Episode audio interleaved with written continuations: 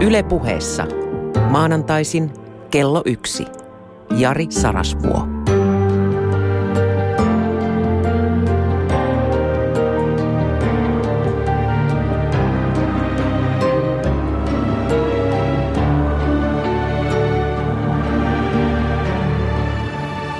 Minun nimeni on Jari ja minä olen sinun ystäväsi.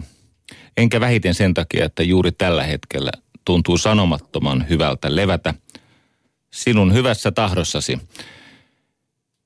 Viime viikkojen ja päivien pyöritys saa kaipaamaan niitä hetkiä, jossa saa pysähtyä, pohtia ja kurottaa kohti.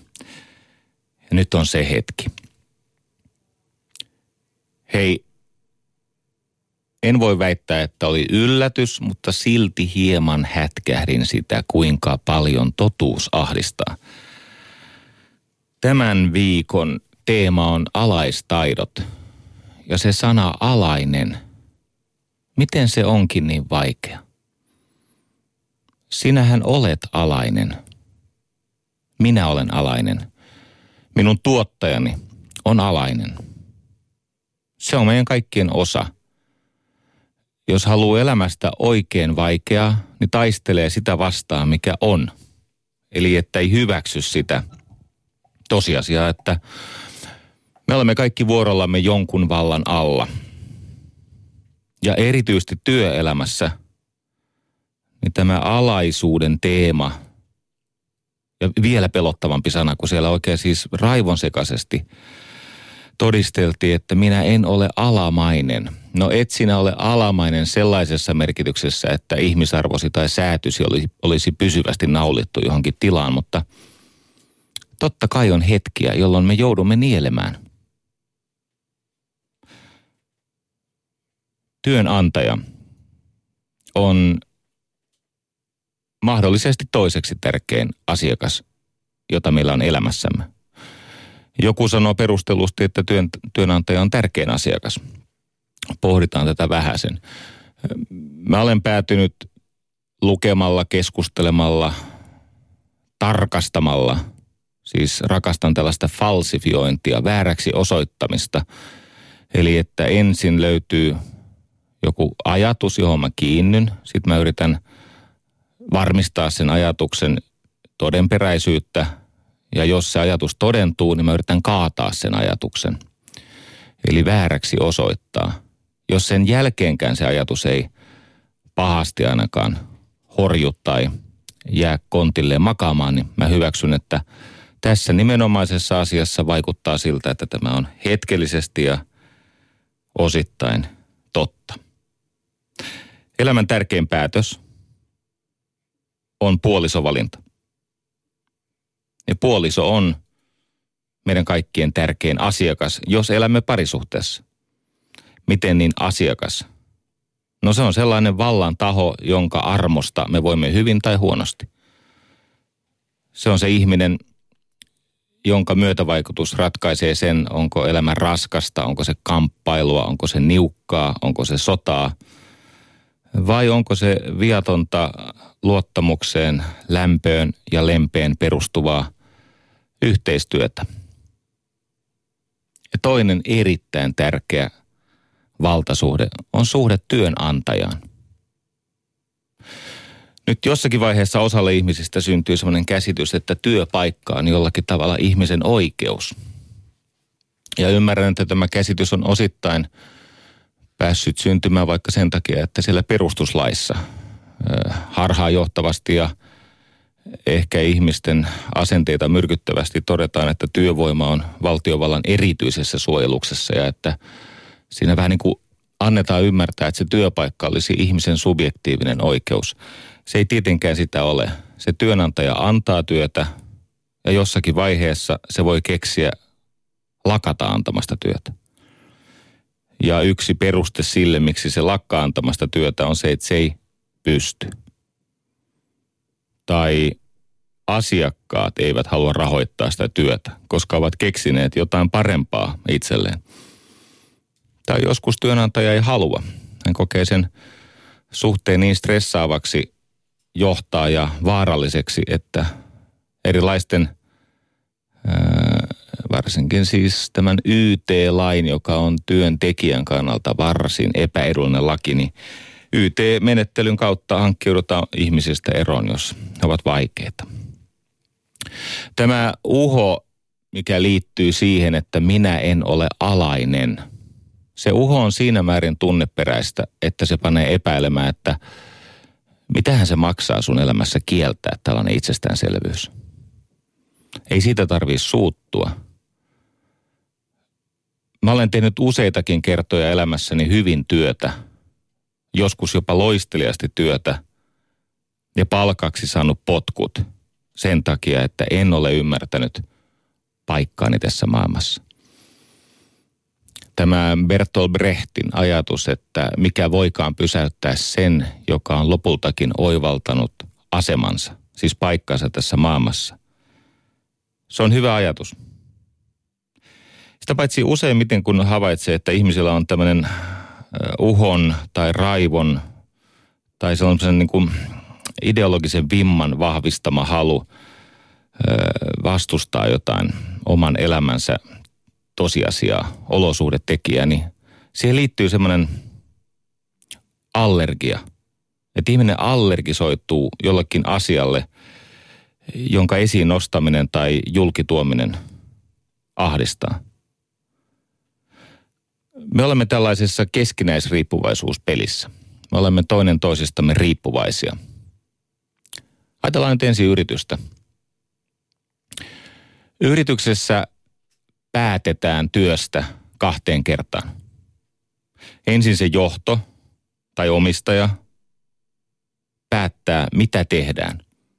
Ja sen jälkeen työntekijät päättävät, miten se tehdään. Työntekijät päättävät laadusta ja kannattavuudesta. Johto päättää esimerkiksi siitä, että onko se annettu työ strategisesti kestävää. Eli tehdäänkö sitä työtä jossain sellaisessa muodossa tai sellaisella markkinalla, jossa on vielä halukkaita asiakkaita kustantamaan tämä. Ajatellaan sitä vähän tarkemmin. Itse asiassa sitä päättämistä tapahtuu kolmessa vaiheessa. Ensin se omistajalta valtuutuksensa saanut johto – päättää, mitä tehdään. Seuraavaksi nämä työntekijät. Herra heistä kiittäkö.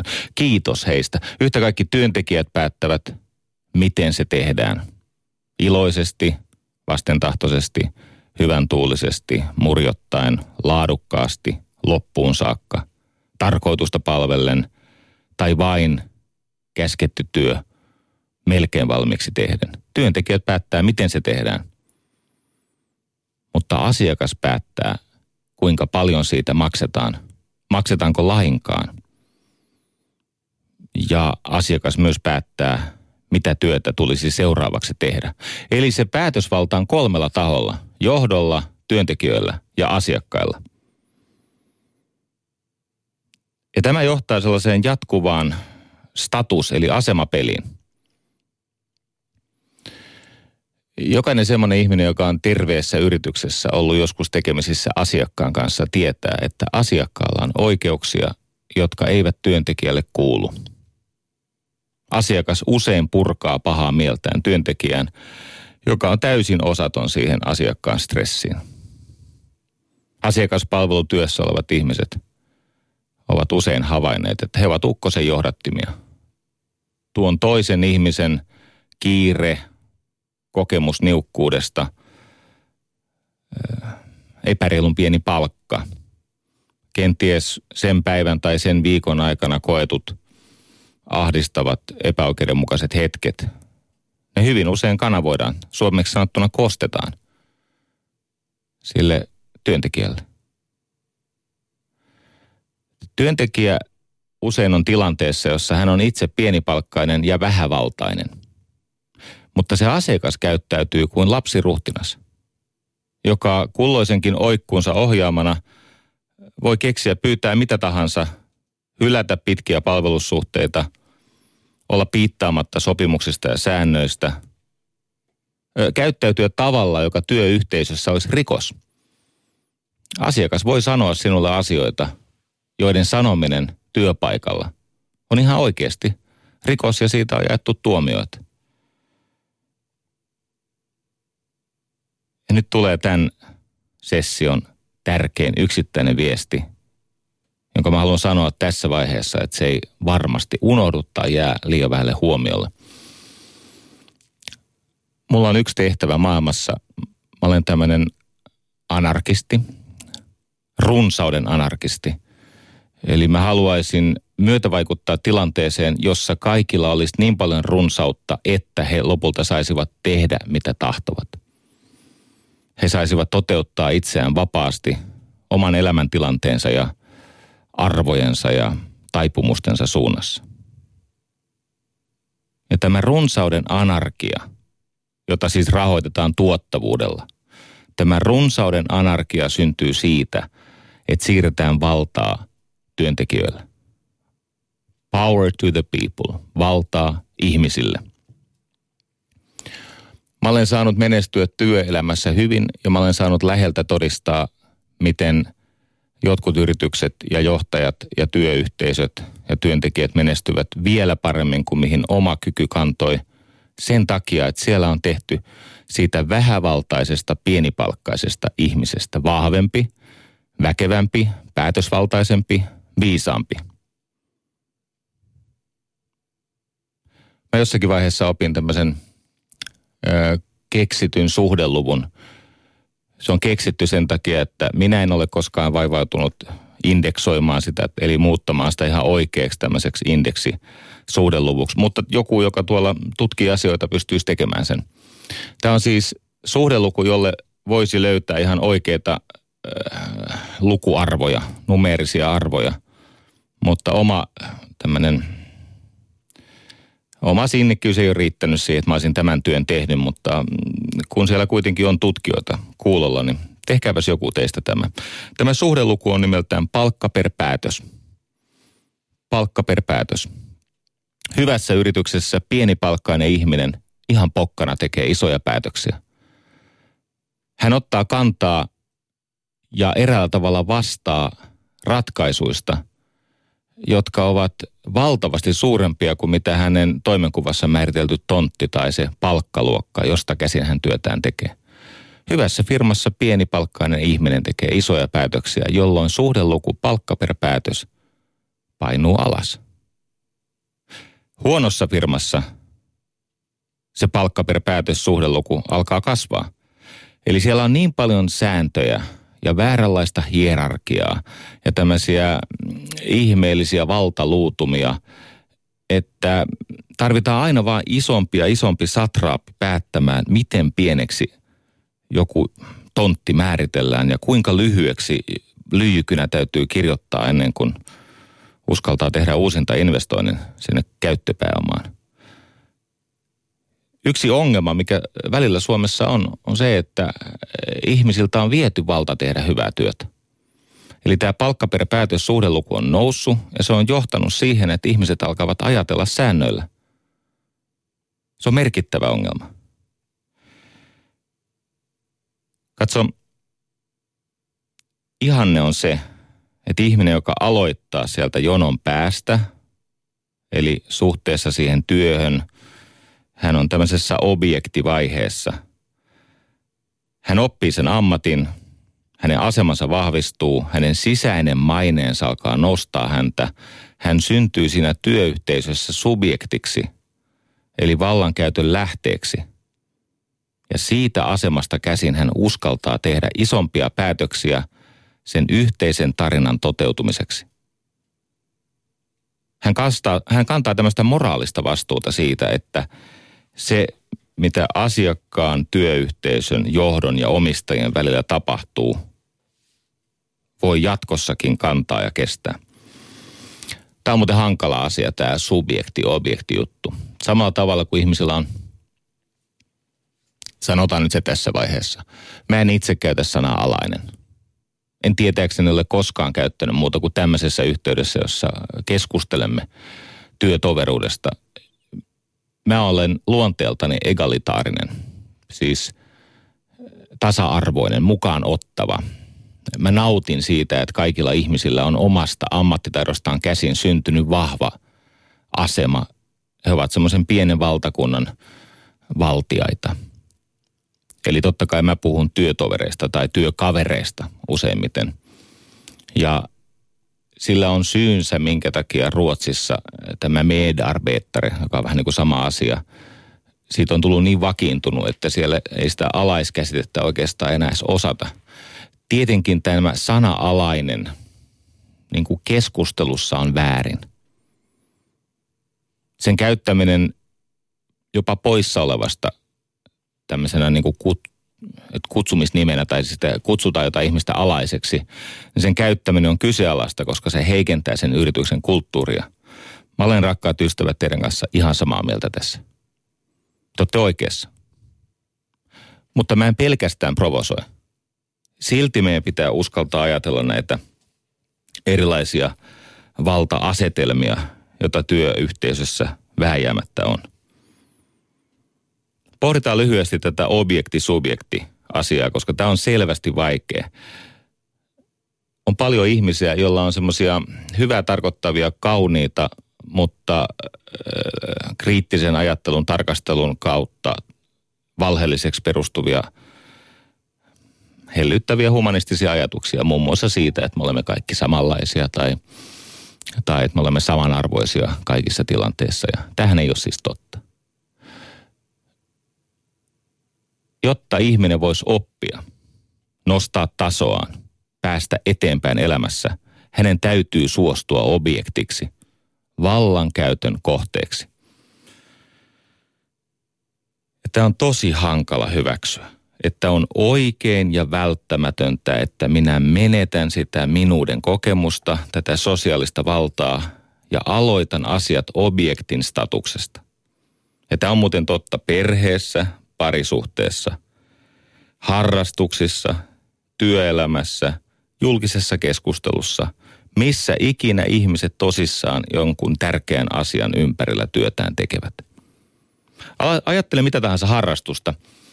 Olkoon se vaikka viulunsoitto tai e, e, vaikka itsepuolustuslaji. Kun ihminen aloittaa sen harrastuksen, hän siis ensimmäistä kertaa menee alkeiskurssille tai liittyy seuraan, niin ei hän aloita subjektina – ei hän kävele sen joukkueen keskelle ja ala mestaroida ja täysin vapaasti ilmasta omaa persoonansa niin kuin lainkaan toisia ihmisiä tavallaan huomioon ottamatta. Ihminen aloittaa objektina. Hän astuessaan siihen tilanteeseen, hän katsoo, kellä täällä on valta, miten tässä toimitaan, mitä mun sallitaan tehdä. Hän menettää alussa minuuden kokemusta, siis tämmöistä oman identiteetin tai persoonan kokemusta. Ja usein, jos se on hyvä, se yhteisö, työyhteisö, harrastuspiiri tai vaikka joku yhteiskunnallinen e, tota, kohtaamistilanne, niin sille ihmiselle annetaan aluksi rooli eli status. Hänellä annetaan jokin tehtävä, joka tehtävä suojaa häntä tältä identiteettistressiltä, joka syntyy siis siitä, että sulla ei ole aluksi asemaa. Ja siitä roolista käsin ihminen alkaa opiskella sitä, mitä kuuluu tehdä. Eikö niin urheilussa hän käy läpi ne alkeet ja hän opit, opettelee perusteet ja musiikissa hän niin, soittaa skaaloja ja mikä se onkaan. Ja siellä on tosi tärkeää, että suostutaan sen auktoriteetin ohjaukseen. Suostutaan vallan alle. Nyt tämä ihminen oppii, ihmiset tutustuu häneen, hän tutustuu ihmisiin, Sieltä objektin statuksesta on paljon helpompi lukea valtasuhteita kuin siitä tilasta, missä ihminen yrittää hampaatirvessä väkisin olla erittäin stressaavasti subjekti. Hän katsoo, miten täällä ollaan ja mikä on tämän yhteisön kulttuurinen koodi, normisto, jonka jälkeen hän saavuttaa sisäistä mainetta. Häntä aletaan nostaa. Tästä seuraa sen ihmisen valta-aseman kasvu – hän saa lempinimen ja äh, hänen suoritukset paranee niin paljon, että se herättää ihailua ja julkista tunnustusta, huomiota. Hän saa yhä enemmän vastuulleen ja hän käyttää sitä oppimisen kautta syntynyttä valtaa yhä suruttomammin tämmöisessä omaehtoisessa ohjauksessa itse. Ja lopulta hän tulee sellaiseen pisteeseen, että hän on täysimääräinen subjekti ja hän on vastuussa. Nyt todella monet ihmiset tässä tilanteessa tietenkin oppivat hitaammin kuin aluksi. Ihminen oppii nopeammin objektina ja hitaammin subjektina. Subjektina ilmaistaan sitä, mitä opittiin. Ja nyt on se hetki, jolloin pitää jatkaa matkaa. Pitää ikään kuin luopua siitä turvallisesta, mukavasta asemasta, jossa sä osaat työsi ja kaikki sen tunnustavat ja sulla on se lempinimi ja sun erilaiset persoonallisuudet, niitä pidetään hyväksyttävinä ja hauskoina piirteinä. Nyt pitäisi hypätä uudestaan objektiksi, jonkin seuraavaan tehtävään, ehkä seuraavaan sosiaaliseen valta-asetelmaan. Ja se on pelottavaa. Nousu objektista eli vallankäytön kohteesta subjektiksi eli vallankäytön lähteeksi, se on raskasta. Mutta se ei ole identiteetin kannalta niin pelottavaa. Mutta hyppy uudestaan subjektista seuraavan tehtävän objektiksi. Se on oikeasti pelottavaa.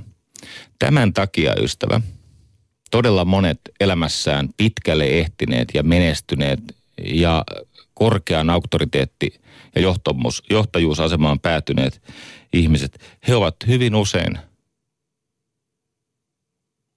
heillä on poikkeuksellisen korkeat alaistaidot. Katso, hyvien kenraalien alla ei huono sotilas viihdy, vaan hänestä tulee hyvä sotilas. Huonojen kenraalien alla hyvät sotilaat haluaa karkuun tai hautoo vallankaappausta. Ja mikä määrää sen, tuliko jostakin hyvä johtaja vai huono johtaja? No se on se, että kuinka herkkä hän tois, on alaistensa tunteelle. Tätähän Napoleon jo pohti, kun hän rakensi Napoleonin matriisin. Minulta pyydettiin alaistaitojen top kolmosta. Ja kun olen kuitenkin tämmöinen siis listojen rakastaja, niin mähän väsäsin teille monta listaa. Ensin se, mikä on itselleni tärkein. Tämä tuli siis sieltä Twitteristä. Tuli pyyntö, että voitko nopeasti kertoa alaistaitojen top kolmosen. Mä mä kerron sen vähän yhden jälkeen. No, nyt 25 yli yksi, mä kerron sen. Siellä on kolme sellaista tavallaan kapasiteettia. Ensimmäinen näistä alaistaitojen top kolmosesta on tahto ymmärtää. Tahto ymmärtää, siis ihmisessä oleva – päätös, että ponnistelen ymmärtääkseni, mistä tässä työssä on kysymys. Mikä tässä työssä tarkoittaa laatua? Miksi tätä tehdään? Eli että työntekijä ymmärtää, mikä on asiakkaan varsinainen arvokysyntä, value demand. Eli mitä asiakkaat oikeasti salaa haluavat, mutta pelkäävät jäävänsä ilman, kun ovat tottuneet joskus huonoon tai kelvottomaan laatuun. Tahto ymmärtää on myöskin tahto ymmärtää sitä työnantajan tarvetta tehdä katetta samalla, kun tuotetaan arvoa asiakkaalle. Se ei riitä. Hyvä alainen ymmärtää, mitä se seuraava työkaveri tekee. Yksi alaistaitojen, eli me ollaan edelleen kohdassa yksi, näitä kuningastaitoja on se, että äh, sä, sä, sä osaat niin kuin kaikkien muidenkin duunit. Sä tajuat, mitä se seuraava ihminen tekee. Ajattele sairaalaa. Jos ei se sairaanhoitaja oikeasti ymmärrä mitään lääkärin työstä, niin kuinka turvallista ja sujuvaa ja inhimillistä ja lopulta siis äh, panostuotossuhteessa tuottava se työ voi olla. Ei se tietenkään ole sitä. Tai ajattele nykyaikaista tehdasta. Kyllä nykyajan tehdastyöläinen oikeasti, hänen velvollisuus on ymmärtää, mitä tapahtuu seuraavassa työn vaiheessa. Ja monta kertaa tämä on yksi niistä asioista, mitkä jää vajaaksi, että kiinnostutaan vaan sen oman työn siitä kapeasta tontista. Kuitenkin johtajuuden yksi määritelmä on se, että ihminen kiinnostuu erityisesti sen seuraavan työn ja sen edeltävän työn lainalaisuuksista, jotta oppisi sen oman työnsä tekemään niin, että hommat sujuu. Okei, numero yksi on ymmärtää. Numero kaksi on tekee. Siis saa aikaiseksi. Panee tuulemaan, ryhtyy hommiin. On mieluummin tämmöinen käsityöläinen kuin käsitetyöläinen. Nauttii siitä, nauttii siitä tosiasiasta, että silloin kun hommat sujuu, niin tekeminen on ihanaa ja, ja no mä annan esimerkin. Tota, mä olen tämmöisistä ego-ekologisista syistä siirtynyt sähköautoon. Myönnän, että siinä on vielä toistaiseksi aika paljon myös sitä salaista omahyväisyyttä, joka liittyy siihen, että minun autossani ei ole pakoputkia, eikä se tiputtele öljyä, eikä se käytä fossiilisia itse ajamiseen, vaikka ymmärrän kyllä, että Suomessa kivihiilellä tehdään sähköä. No niin, yhtä kaikki. Tavoitteeni on luoda semmoinen ympäristö sille mun sähköautolle, että me otamme sen energian lähes kokonaan auringosta. Eli siis aurinkopaneeleja ja akustoja ja sitten näitä suurteholatureita. Ja niinpä mä ostin tällaiselta niin kuin pörssiyhtiön merkittävään asemaan päässeeltä johtajalta, joka oli hylännyt sen aseman ja siihen liittyvän, mitä kaikkea nyt hyvää asemaan liittyy. Hän oli ryhtynyt yrittäjäksi. Hän oli keksinyt, että hänestä tulee sähköautoyrittäjä. Ja heillä on aivan erityinen kulttuuri. Mä kerron miksi. Mä tilasin häneltä siis aika laajan työn ensimmäisen vaiheen, eli tämmöisen laturin, joka siis puskee sitä sähköä 25 amperilla sieltä meidän talosta siihen autoon.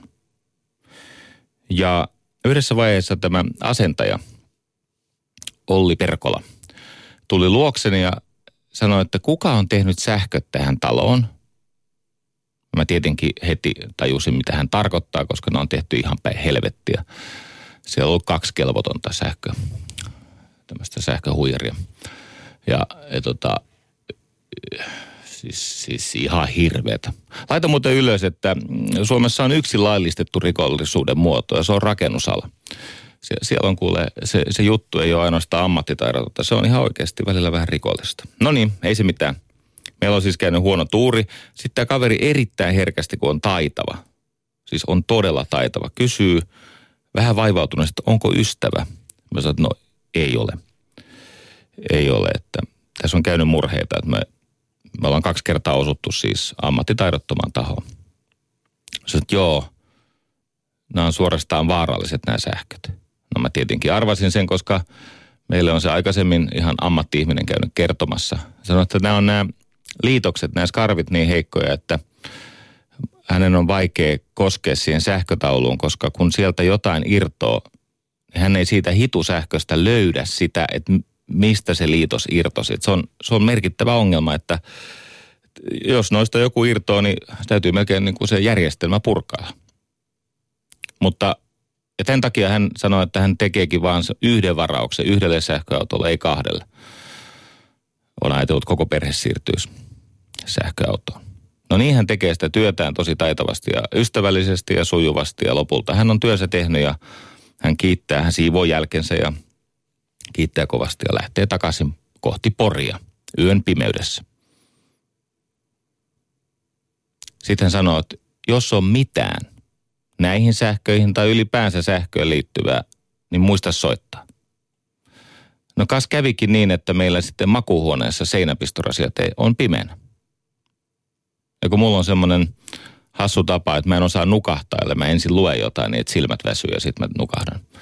Ja yhtäkkiä mä joudunkin menee siis ilman sitä yövaloa nukkumaan ja mä olen siitä niin kuin kovasti ahdistunut ja suruissani ja pelkään, että nukahda. Onneksi nukahdin.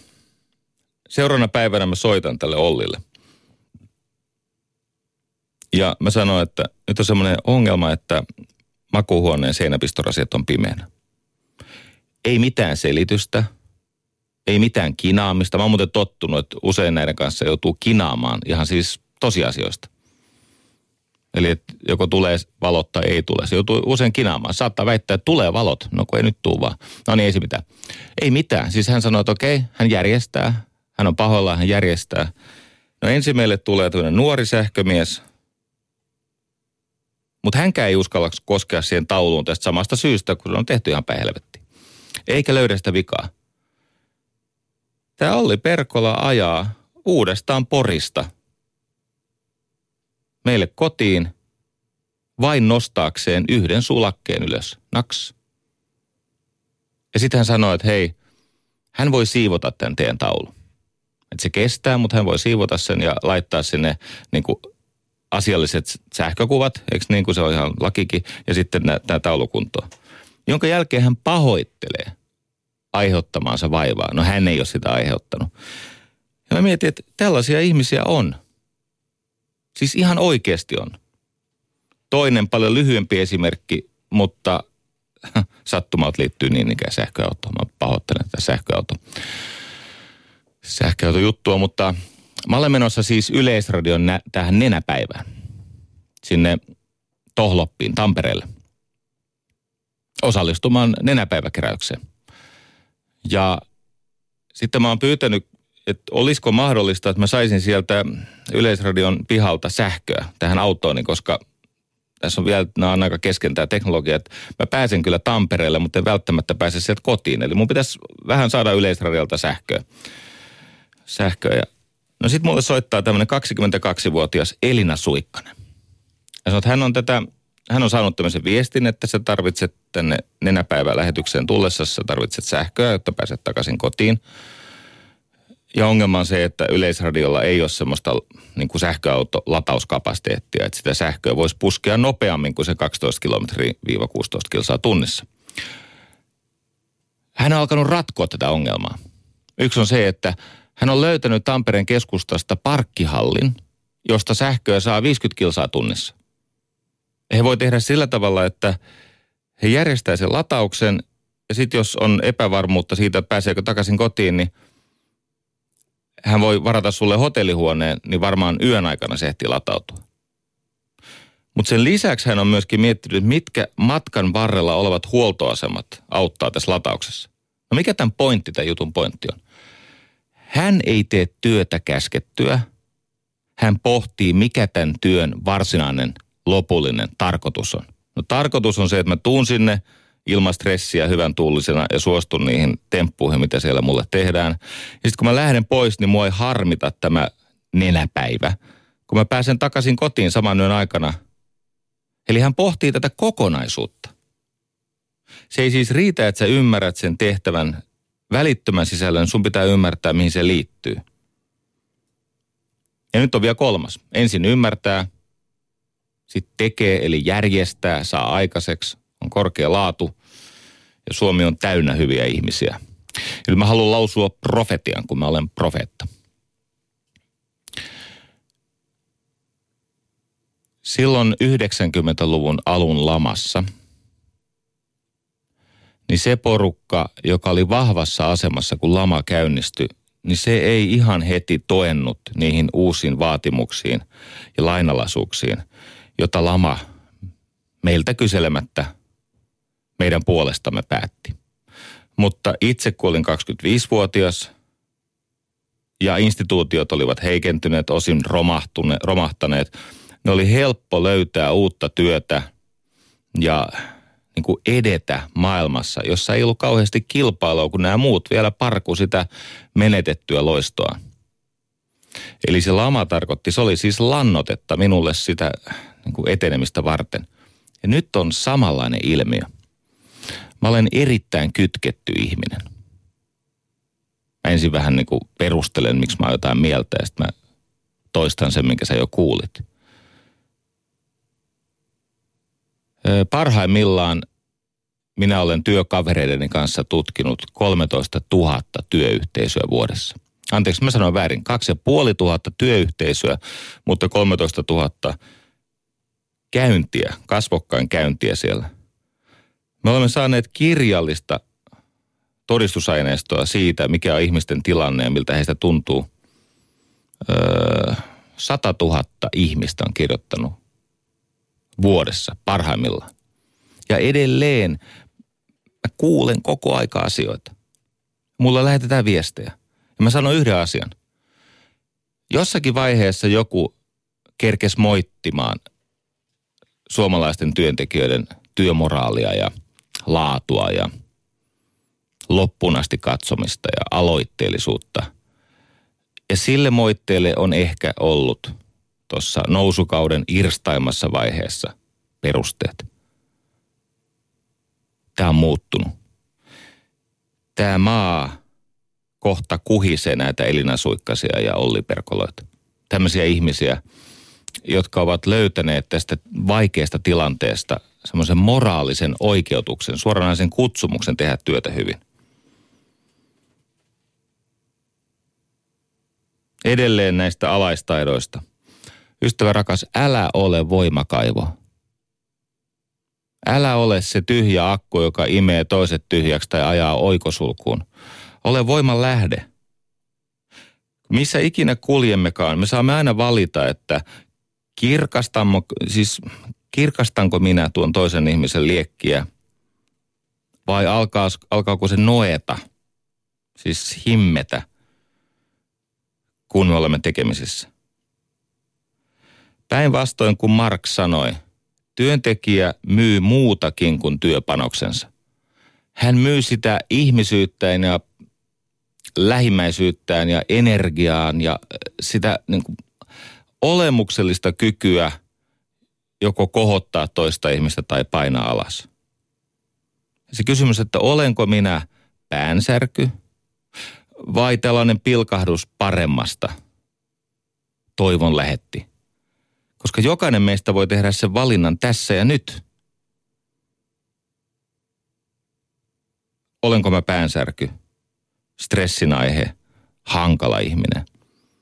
Aiheutanko mä huolta, pahimmillaan vähän semmoista katkeruutta, joka pitäisi purkaa toiseen ihmiseen? Vai olenko mä pilkahdus paremmasta? Tämmöinen toivon lähetti. Koska toivo auttaa meitä kestämään sitä raskasta työtä. Nyt johtamisen tarkoitus on tietenkin tehdä siitä työkaverista vahvempi, viisaampi, vaikuttavampi ja sitä kautta voitokkaampi – Edelleen mä käyn läpi uudestaan tämmöisen listan, mikä musta on tärkeää. Ja, ja, ja tota, mä otan tähän kaksi ihmistä mukaan. Mä olen joskus tehnyt työtä sellaisen äh, Tiina Antturin kanssa, joka on aika paljon maailmaa nähnyt. Siis kansainvälisesti maailmaa nähnyt, mutta hän on myöskin, hän on tavannut paljon ihmisiä. Hän on ollut erilaisissa tehtävissä sekä tulos- ja tappiovastuussa että sitten HR-johtajana. Ja Tiina Antturi kerran sanoi mulle, että niin joskus hän pelkää, että ihmiset ovat unohtaneet, mitä tarkoittaa olla palveluksessa. Siis olla palveluksessa. Tarkoittaa siis sitä, että suostuu alaiseksi – ei tarvitse käyttää sitä alaissanaa, ei, ei tule puhutella toista ihmistä alaiseksi, ei tule nähdä häntä alempiarvoisena, eikä varsinkaan tule millään tavalla alistaa. Mutta fakta on se, että erilaisissa roolitilanteissa me olemme joko ylästatuksessa, tasastatuksessa tai alastatuksessa. Me olemme ylästatuksessa silloin, kun olemme esimerkiksi asiakkaita tai johtajia, tai viranomaisia, tai lääkäreitä – joiden auktoriteetti auttaa sitä ihmistä tervehtymään. Me olemme alastatuksessa silloin, kun me jatkamme toisen antamaa työtä tai toteutamme toisen ihmisen päättämää jotain tehtävää. Me olemme alastatuksessa silloin, kun me myymme. Milloin ollaan tasastatuksessa? No silloin, kun esimerkiksi ollaan ystäviä. Ja nyt tosi, tosi tärkeä juttu tietenkin pitää olla ystävällinen työpaikalla. Mutta ei ole oikeasti hyvä esimiehelle ja alaiselle yrittää hampaat irvessä ystävystyä.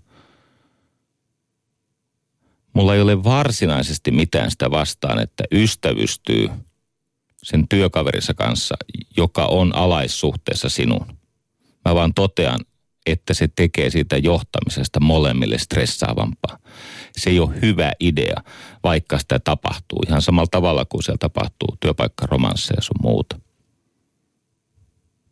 Kato, silloin kun esimies ja alainen ystävystyvät, niin se johtaa siihen, että se esimies menettää sitä direktio-oikeuttaan, eli oikeuttaan antaa työtä ja päättää standardeista.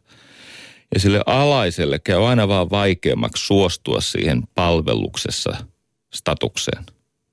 Siihen osaan, missä hän on alastatuksessa. Ja se on molemmille stressaavaa ja johtaa ongelmiin ja vaikeuttaa sitä myöhempää kanssakäymistä. Katso, kun ollaan edelleen kohdassa alaistaidot top kolme. Ensin ymmärretään, sitten tehdään. Nyt tulee vaihe kolme. Pitää pystyä keskustelemaan siitä, mitä on ymmärretty ja tehty. Koska ei ole mitään kehitystä, ellei se työkaveri, mä siis itsekin arastelen nolosti tätä sanaa alainen, ellei se alainen tuo terveisiä sieltä maailmasta, missä sen työn arvo ei ole esimiehen päätettävissä – vaan sen päättää asiakas ja se työntekijä yhteistyönsä kautta. Tämä kolmas kohta, keskustelu. Siis dialogi. Et sä tuot sieltä huonoja ja hyviä uutisia, ideoita, tapauskertomuksia, tarinoita, kysymyksiä, lisäresurssipyyntöjä. Ilman sitä keskustelua esimiehen ymmärrys jää vajaaksi – alaisen ymmärrys jää vajaaksi, koska hyvin usein se alainen tarvitsee sitä keskustelua, jotta se hänen kokemuksensa sisäistyisi vahvaksi oivallukseksi, viisaudeksi. Ihmisen täytyy saada puhua siitä, mitä hän juuri koki, jotta se kokemuksen jälkeinen pohdinta, varsinkin yhteinen pohdinta, tiivistyisi viisaudeksi. Se keskustelu on välttämätöntä myös sen takia, että koko se kulttuuri saisi ravintoa. Näitä ajattelun aminohappoja, ymmärrystä. Kulttuuri on kuitenkin vahvin voima siinä työyhteisössä. Se on vahvempi kuin johtaja, se on vahvempi kuin strategia, se on vahvempi kuin laki. Mä oon tosissani, kulttuuri on vahvempi kuin laki. Tästä on paljon esimerkkejä. Kulttuuri, eli se salainen sopimus ihmisten välillä, mitä ihmiset stressattuna ajattelevat, tuntevat ja tekevät. Yhdessä. Kulttuuri tarkoittaa salaista sopimusta. Miksi se on salainen sopimus? No me emme aina hahmota sitä kulttuuria, kun me olemme osa sitä. Se on salainen sopimus myös sen takia, että on paljon asioita, joista on vaikea puhua, niinpä niistä vaietaan. Wittgenstein. Joo. Katso, esimerkiksi tämä sana alainen, se on niin sanottu oikosulkusana. Sä lyöt sen pöytään keskustelussa tai vielä pahempaa puhuttelussa, niin ihmiset menee oikosulkuun, molempi osapuoli. Ei ole hyvä. Nyt siitä voidaan puhua, kun meillä ei ole valtasuhdetta. Tai sanotaan, että se valtasuhde on niin vapaaehtoinen, että se ei ole ongelma. Kulttuuri on siis salainen sopimus siitä, kuinka ihmiset toimivat stressattuna, siis paineen alla. Kun siellä on erilaisia tulospaineita ja resurssien niukkuudesta johtuvia paineita ja kiirepaineita. Miten ihmiset toimivat stressattuna keskenään? Mitä he ajattelevat, miten he suhtautuvat, miten he toimivat. Mä otan yhden esimerkin. Aika moni yritys julistaa tarjoavansa poikkeuksellista palvelua. Mutta sitten kuitenkin näiden yritysten säännöstössä ja käytännöissä ja prosesseissa estetään poikkeukset. Nyt mulla on sulle uutisia. Ei ole poikkeuksellista palvelua ilman poikkeuksia. Mieti tarkkaan. Jos sä menet semmoiseen yritykseen, että sä varmuudella tiedät, mitä sieltä voi ostaa, vaikka McDonald's, sä voit ostaa vain sitä, mitä siinä on listalla. Sä et voi edes vaihtaa niiden hampurilaisten ja salaattien ainesosien keskinäistä järjestystä. Siellä myydään vain sitä, mitä siinä listalla esitellään. Siellä ei ole poikkeuksia. Niinpä se ei ole poikkeuksellista palvelua. On paljon hotelleja, missä nämä säännöt ja käytännöt ja prosessit estävät poikkeukset. Ja se on vakava ongelma.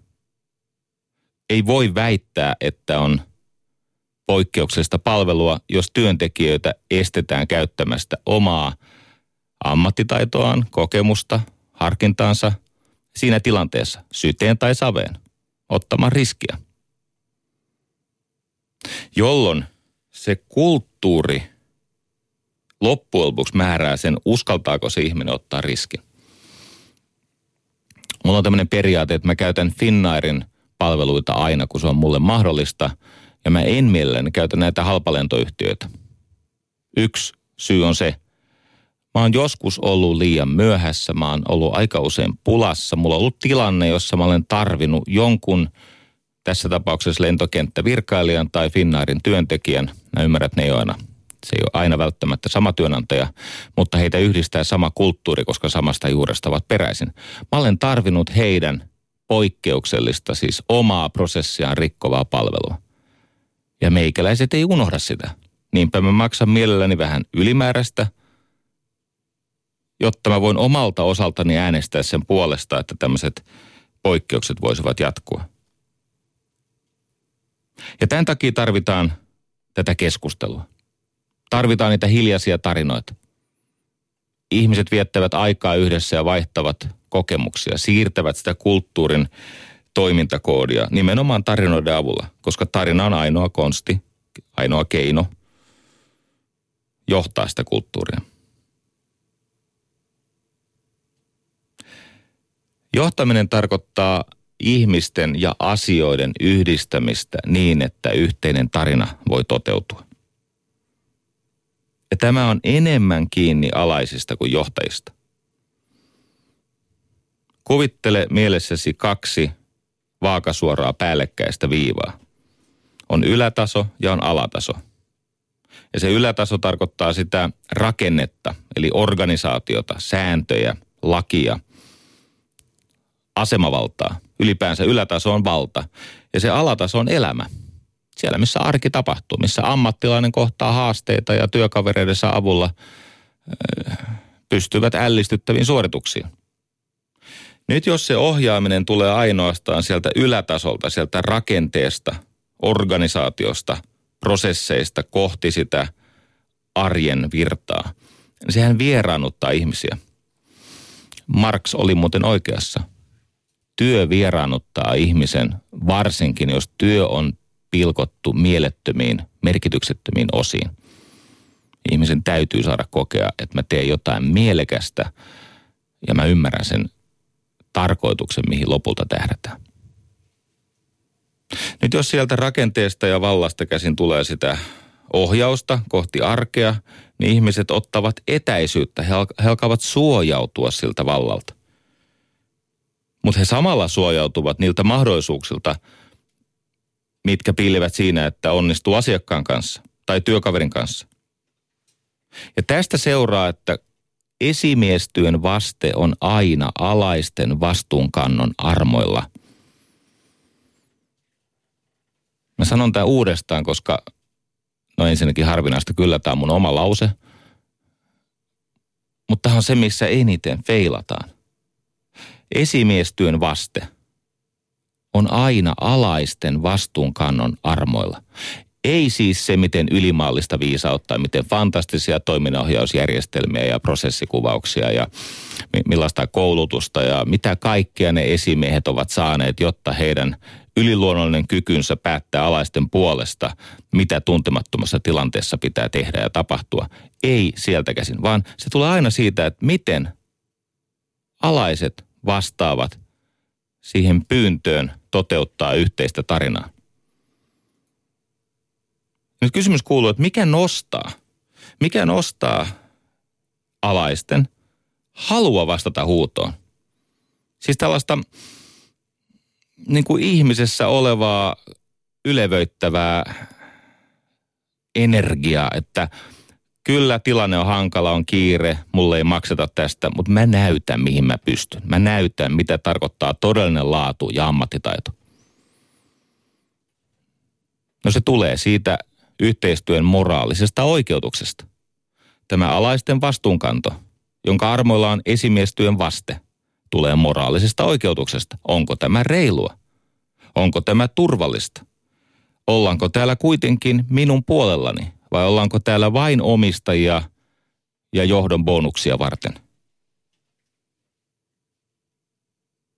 Ja tämän opiskelu, että mistä se moraalinen oikeutus tulee, Mä sanoin tämmöisen lauseen, että johtamisessa on kysymys ihmisten ja asia, anteeksi, johtamisessa on kysymys ihmisten ja asioiden yhdistämisestä niin, että yhteinen tarina toteutuu. Miten tulisi yhdistää näitä? Mä oon joskus piirtänyt semmoisen ympyrän, minkä keskelle tulee tämmöinen tähtäysristikko. Ajattele ympyrää, jonka keskellä on hiusristikko, tämmöinen siis, joka jakaa sen ympyrän neljään osaan. Ja kussakin näistä lohkosta, näistä sektorista, neljästä sektorista, siellä on K-alkuinen sana. Tämä on helppo hahmottaa. Ympyrä, hiusristikko, neljä osaa. Ensimmäinen K, eli siinä oikeassa yläkulmassa. Ensimmäinen K on kommunikaatio. Toinen K siitä alaspäin on kyvyt eli kompetenssit. Eli oikea ylälohko, kommunikaatio, oikea alalohko, kyvyt eli kompetenssit. Eli tämä vanha kuin ammattitaito. Sitten me siirrytään vasemmalle puolelle, vasen alalohko, kulttuuri. Eli se maaginen voima, joka pitää paitsi tähdet paikallaan siellä taivaan kannella, niin pitää kaiken toiminnan mahdollisena. Ja sitten noustaan sieltä vasemmasta alalohkosta, vasempaa ylälohkoa, viimeinen K, kypsyys. Nyt mä luettelen näitä hetken. Kommunikaatio, eli sovitaan mitä tehdään, miksi se on välttämätöntä, milloin pitää olla jotain valmista, miten se silloin on tehty, kuka tekee mitäkin ja mitä jos. Eikö niin? Nämä kuusi kohtaa, yksinkertaista. Mitä tehdään? Tärkeä osa. Miksi? No koska epäselvät odotukset on keskeinen syy työstressiin. Mitä tehdään? Mitä täsmälleen ottaen tehdään? Mitä tehdään? Miksi tehdään? Mihin arvoihin ja tarkoitukseen, merkitykseen tämä kytkeytyy? Ihminen haluaa tietää miksi. Ihminen etsii aina merkitystä.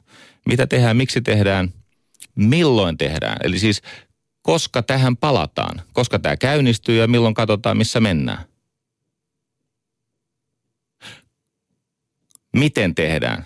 Se milloin päättää, miten tehdään, eikö niin? Tämä on tosi yksinkertaista. Miten? No siis, jos on kiire, niin tehdään aluksi vähän. Jos on paljon aikaa, niin voidaan tehdä pidemmälle.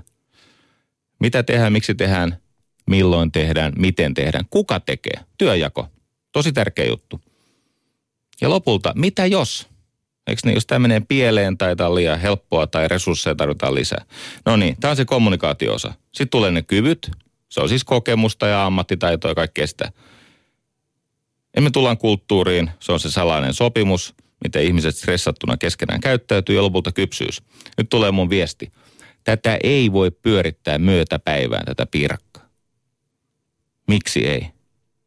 No kato, kun kommunikaation lasikattoon kompetenssit eli kyvyt. Sä et pysty kommunikoimaan korkeammalla tasolla kuin mitä sä tiedät toisten ihmisten kykyjen, kommunikaation ja ammattitaidon kattavan. Tämä on hyvin yksinkertaista. Keskustelusta tulee tarkoituksenmukaisempaa, kun sä tiedät, että toi toinen osaa hommansa. Vastaavasti kykyjen lasikatto eli kompetenssin lasikatto on kulttuuri. Kulttuuri päättää, mitä kykyjä kukin saa esitellä. Kulttuuri päättää, miten itse kukin teillä pystyy uusiutumaan jo, ja, ja oppii parempia työvaiheita. Ja vastaavasti kulttuurin lasikatto. Nyt tulee se pointti. Tämä on vähän nyt taas paloletkusta juottamista. Pahoittelen, mutta oikeasti en ole yhtään suruissani. No kun mä tiedän, että siellä on paljon ihmisiä, jotka kuuntelee tätä uudestaan ja ne, joita ei kiinnosta, niin totta ajat sitten alkanut kuunnella jotain länkytystä. Mieleviihdettä sekin on. Tulee se viimeinen K, eli kypsyys. Ja tämä sulkee tämän esimiesalainen, tämän koko keskustelun. Kypsyys on lasikatto kulttuurille. Mennään uudestaan. Kyvyt eli kompetenssit on lasikatto kommunikaatiolle. Kulttuuri on lasikatto kyvyille eli kompetenssille, mutta kypsyys on lasikatto sille kulttuurille. Mitä se tarkoittaa? Ei siellä voida käydä parempaa, laadukkaampaa, syvällisempää ihmistä eteenpäin viemään keskustelua, kun mihin vallan kypsyys edellyttää. Vallan kypsyys, siis se, että onko johdolla riittävä kypsyys nöyrtyä, mennä alaisasemaan, alastatukseen sen työntekijän ammattitaidon edessä. Kuule mua tarkkaan. Jos ei se johto suostu objektiksi alaisten havaintojen ja osaamisen edessä, niin se homma lakkaa kehittymästä. Se moraalinen oikeutus tulee siitä, että sä kunnioitat alaisten ammattitaitoa ja haet sieltä ne ratkaisut seuraavaan vaiheeseen. Tämä on se, mikä menee päin helvettiä. Mä oon pahoillani. Jumalauta se johto sieltä ylästatuksesta käsin. Se luulee, että se on niin se on niin ylimaallisen, siis jumalaisen viisas, että se sieltä keksii kaikki tuntemattomat miljoonat tai miljardit tapahtumat siinä kohdassa, missä tämä työntekijä kohtaa sen kaikkivaltian lapsiruhtinaaksi taantuneen asiakkaan, joka voi kättä heilauttamalla siirtää se ihmisen pois tai käyttäytyä loukkaavasti. Ja siksi tarvitaan johtajan kypsyyttä. Ja siksi tarvitaan sitä keskustelua. Nyt jos sulla on vielä se piirakka, eikö ne ympyrä, missä on ne neljä lohkoa, pyöritä sitä vastapäivää. Kommunikaatio lisää kypsyyttä, kaikkien osapuolten kypsyyttä. Kypsyys vahvistaa kulttuuria, antaa ihmisille valtuutuksen, tekee siitä alaisesta työssään vahvemman, jolloin alainen alkaa johtaa johtajaa. Siis ihan kirjaimellisesti alain, alainen alkaa käyttää sellaista valtaa, joka A, imee resursseja johtajalta – jotta voitaisiin onnistua yhteisessä tehtävässä paremmin, mutta tekee samalla johtajasta aika paljon paremman johtajan. Nyt kun se pyörittää vastapäivää, niin se kulttuurin energisoituminen ja kehittyminen johtaa siihen, että kompetenssit saadaan käyttöön. Ihmisten lahjakkuudet, kokemus saadaan käyttöön. Ei ole niin paljon ikärasismia. Ja sieltä kompetensseista eli kyvyistä päästään takaisin kommunikaatioon, eli keskusteluun. Eli nyt meillä on ymmärtää, tekee, keskustelee. Tai toisin sanoen, sulla on se alaisen halu olla uskollinen, kehittää sellainen arvolataus. Hän on uskollinen sille tehtävälle, jonka hän on saanut ja sen takia häntä suojellaan ja nostetaan parempaan asemaan. Mä tiedän, että jonkun ihmisen silmissä saattaa kuulostaa tai korvissa kuulostaa – idealismilta, mutta kun tiedän aika monta ihmistä, jotka tässä on onnistunut. Silloin me saadaan sitä aikaansaannosta ja silloin ammattitaito palaa siihen arvostukseen, mikä on täysin välttämätöntä, että me onnistumme. Anteeksi me sauhua, mutta kun mä oon ihmisen puolella ja mä tiedän, mitä tapahtuu, kun sä otat tavallista ihmistä valtaan kiinni niin, että se saa oikeasti luvan tehdä hyvää työtä – ja siitä tulevat reilut palkkiot. Kiitos.